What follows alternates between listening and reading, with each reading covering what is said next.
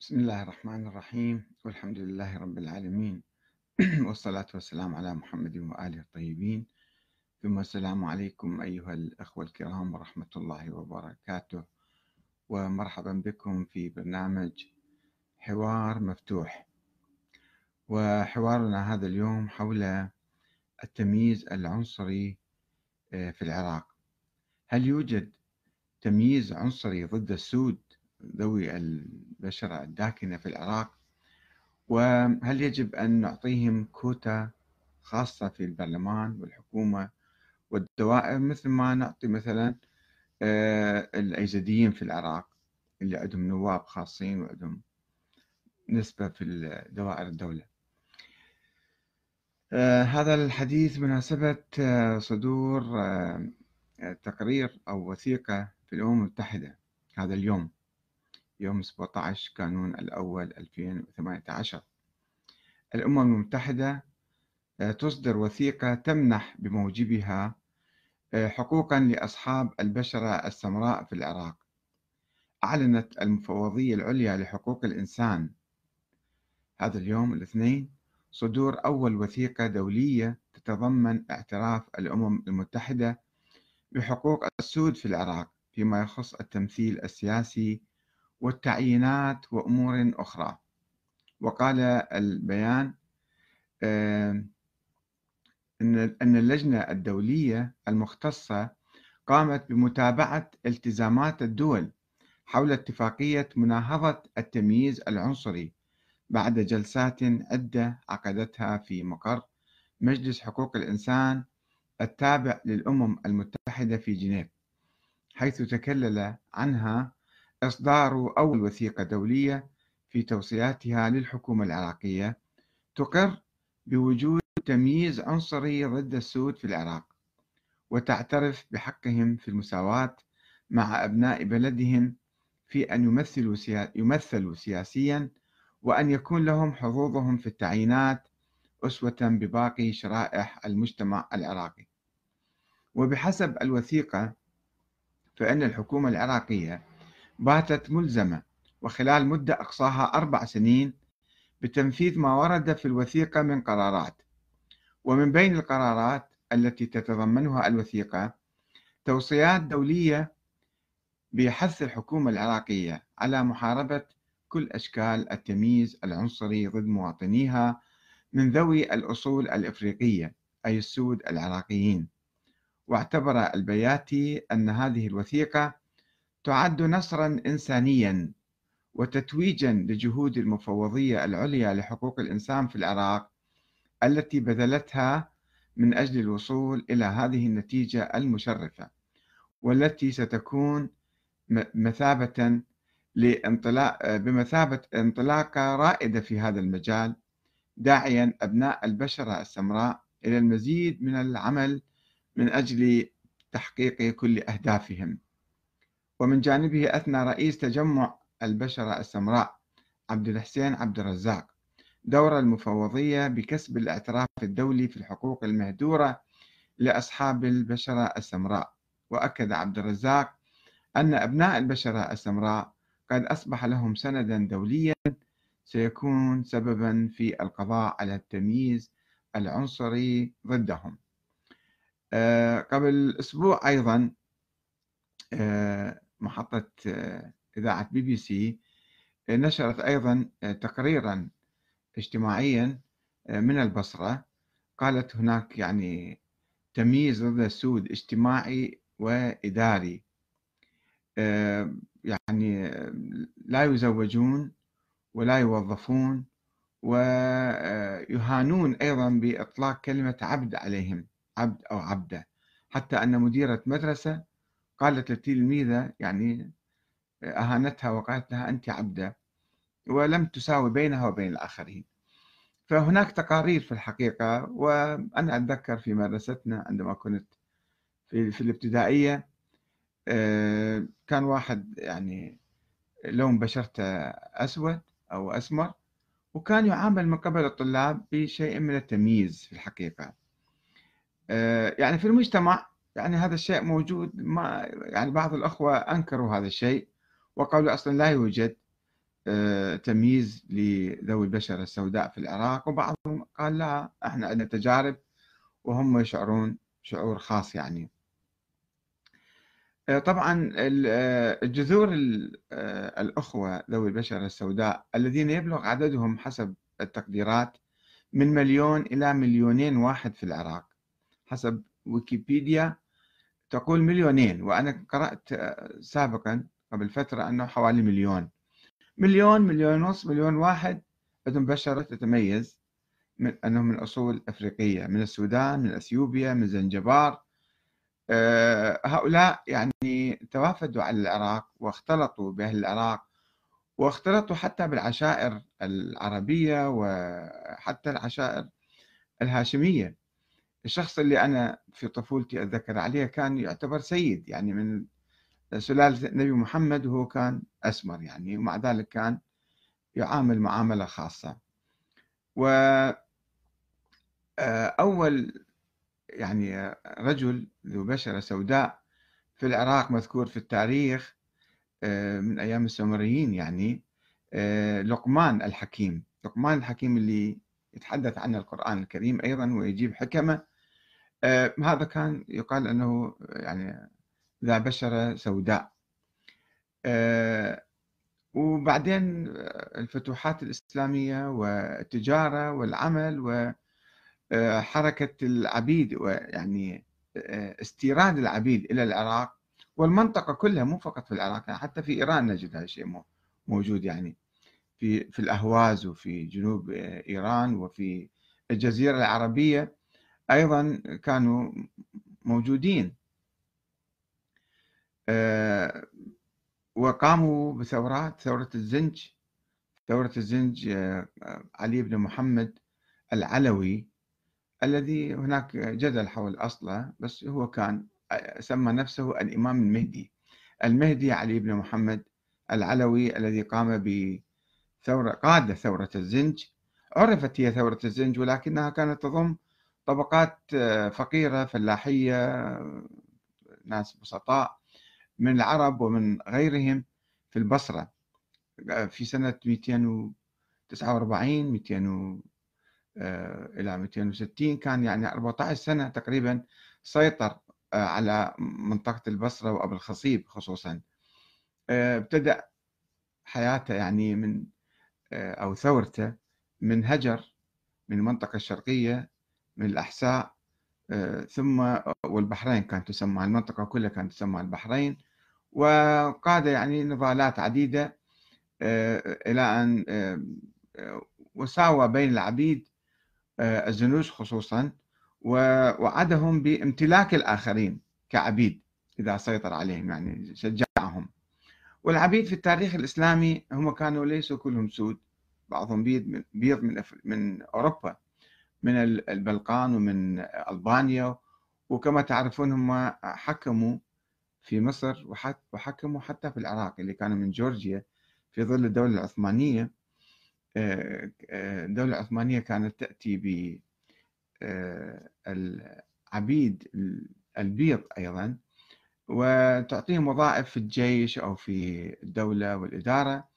وقبل الدولة العثمانية حتى المماليك حكموا 200 300 سنة وأكثر في مصر واستجلبوا خليفة عباسي وحكموا باسمه أيضا ولكنه الحكم كان بيديهم. المماليك معروفين يعني في في مصر. آه، إلى القرن الثامن عشر يمكن التاسع عشر هم كانوا موجودين أيضا. ووصلوا إلى الحكم وحتى شخص كان آه، يعني عبد يسمى البساسيري هذا أيضا حكم حتى بغداد سنة 450 آه، تقريبا بعد سقوط الدولة البويهية وقبل مجيء الدولة السلجوقي السلاجقة يعني إلى بغداد. هو سيطر على بغداد و يعني حكم بغداد. وكان عبدا لكن هو قاد آه، حركة أو ثورة أو أي شيء يسموها. وحكم. يعني تاريخهم ممتزج مع تاريخ المنطقة. آه، ولكن مع الأسف الشديد يعني هم أحرار طبعا منذ عقود طويلة أو قرون طويلة في منطقتنا. ولكن العبودية هي ظلت أيضا قائمة في كل منطقة الشرق الأوسط مع الأسف الشديد إلى أواسط الستينات عندما بالسعودية خصوصا اتخذوا قرار بتحريم العبودية كانت هناك أسواق للنخاسة وبعض الأمراء السعوديين الآن هم يعودون إلى يعني أمهات إماء استجلبوهم إلى الجزيرة أو إلى السعودية وعدد ليس أكثر من واحد يعني هم أصولهم آه، أصولهم يعني يعاملون حتى في داخل أسرة آل سعود خاصة. آه، يعني على هذاك حديث هذا حديث طويل. آه، الآن بالعراق يعني يجب أن نعترف بوجود تمييز ضدهم أو لا ننكر هذا الشيء. هذا سؤال مطروح للأخوة لكي يجيبوا عليه. وأقرأ لكم بعض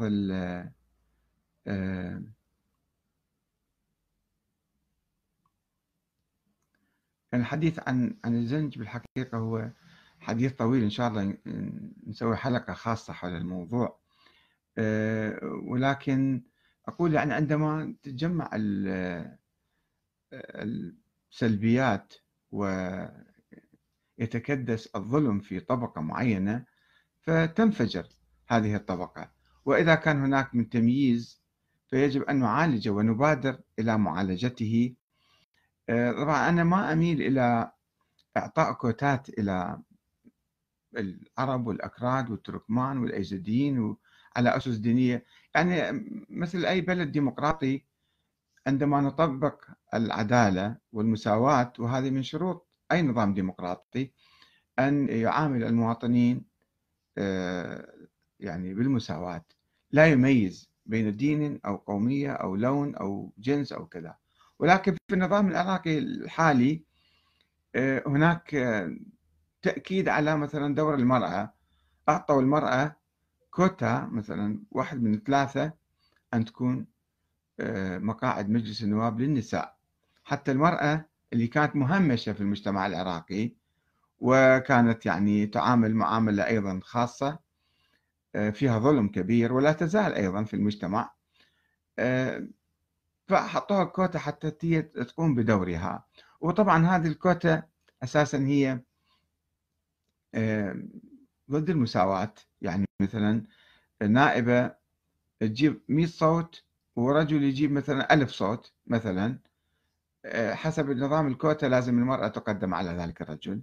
فهذا ظلم أيضا للأصوات المواطنين اللي أعطوها لذلك الرجل. يجب أن تكون المرأة جزء من المجتمع. آه، كما مثلا في بريطانيا المرأة الرجل الأبيض الأسود المسلم المسيحي الكذا اليهودي كلهم يدخلون في العملية الديمقراطية والانتخابات من دون إشارة إلى يعني إلى لونهم أو دينهم أو جنسهم أو كذا. وشفنا في أمريكا مثلا أوباما هو أسمر البشرة وفاز وصار رئيس الولايات المتحدة لأنه في المجتمع هناك تمييز ولكن عندما شخص يناضل من أجل حقوقه ويدخل المعترك السياسي ربما أيضا آه، يفوز. حل مشكلة آه، الأخوة ذوي البشرة السمراء وقلت أن بعضهم ربما حتى يعود إلى قبائل عربية أو قبائل بفعل الامتزاج اللي صار بين العرب وبين كل القوميات ولكن بقوا مجموعة تحافظ على آه، لون بشرتها أو ملامحها الزنجية. فتعامل وتشوفون بعض المهن مثلا خاصة لهم وما مفتوح المجال أمامهم لتبوء كل المناصب أو كل هذا في نوع من آه، فأنا أسألكم الموضوع اليوم حوار وليس فقط حديث يعني. أنا قرأت لكم التقرير. آه، هل يجب أن كيف يمكن أن نحل هذه المشكلة وكيف نحارب أشكال التمييز العنصري؟ طبعا المفروض إحنا كمسلمين ما نمارس تمييز ضد أحد. ولكن مع الأسف هذا الخلق الإسلامي آه، ضعيف عندنا أو عند بعض الناس. وبالتالي ما نحس نتكبر على الآخرين ونتكبر حتى يمكن قبائل تتكبر على قبائل أو الحظر على القرويين أو البدو البدو على الحظر. هناك في المجتمع آه، عندنا نوع من الاستعلاء والتكبر على الآخرين بشكل أو بآخر.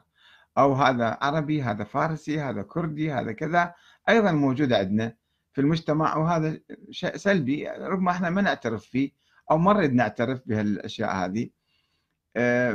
ولكن إما أن نتخلق بأخلاق الإسلام اللي تدعونا للمساواة تدعونا لإحترام الآخرين أو نتخلق بأخلاق الإنسانية اللي متمثلة في الأمم المتحدة الآن اللي تدعو إلى آه، المساواة ومكافحة التمييز العنصري والجنسي والقومي وكل شيء.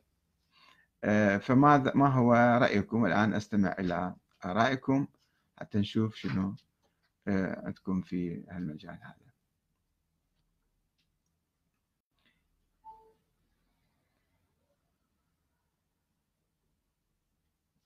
يعني الديمقراطية في الحقيقة لا يمكن أن تسود وتترسخ إلا بالعدالة والمساواة. لا يمكن أن نقيم نظاما ديمقراطيا فقط هيكل ديمقراطي انتخابات وكذا ويبقى في مجتمعنا آه، شيء من الظلم والتمييز لأي فئة من المجتمع. خاصة خاصة إذا كانت فئة مثلا مستضعفة وفقيرة ومهمشة و آه، يعني لا حول لها ولا طول إحنا ما نجي ما نلتفت لها المفروض في الحركات الإسلامية والمفروض حتى في المرجعية الدينية أن تسعى لإشاعة العدل في المجتمع ومحاربة الظلم والفساد. يعني المهدي علي بن محمد العلوي قائد ثورة الزنج التفت إلى هذه الطبقة وحاول أن ينصفها وحاول أن يأخذ حقوقها وأن أنا الآن لا أريد أن أتحدث بتفصيل عن تلك الحركة ربما لها سلبيات أو لها إيجابيات ولكن الخلاصة أنه استغل آه، وجود هذا التمييز العنصري والظلم اللي كان يتعرض للعبيد في تلك الأيام وحررهم أو دعا إلى تحريرهم أو قاد ثورة بهم ضد مستغليهم.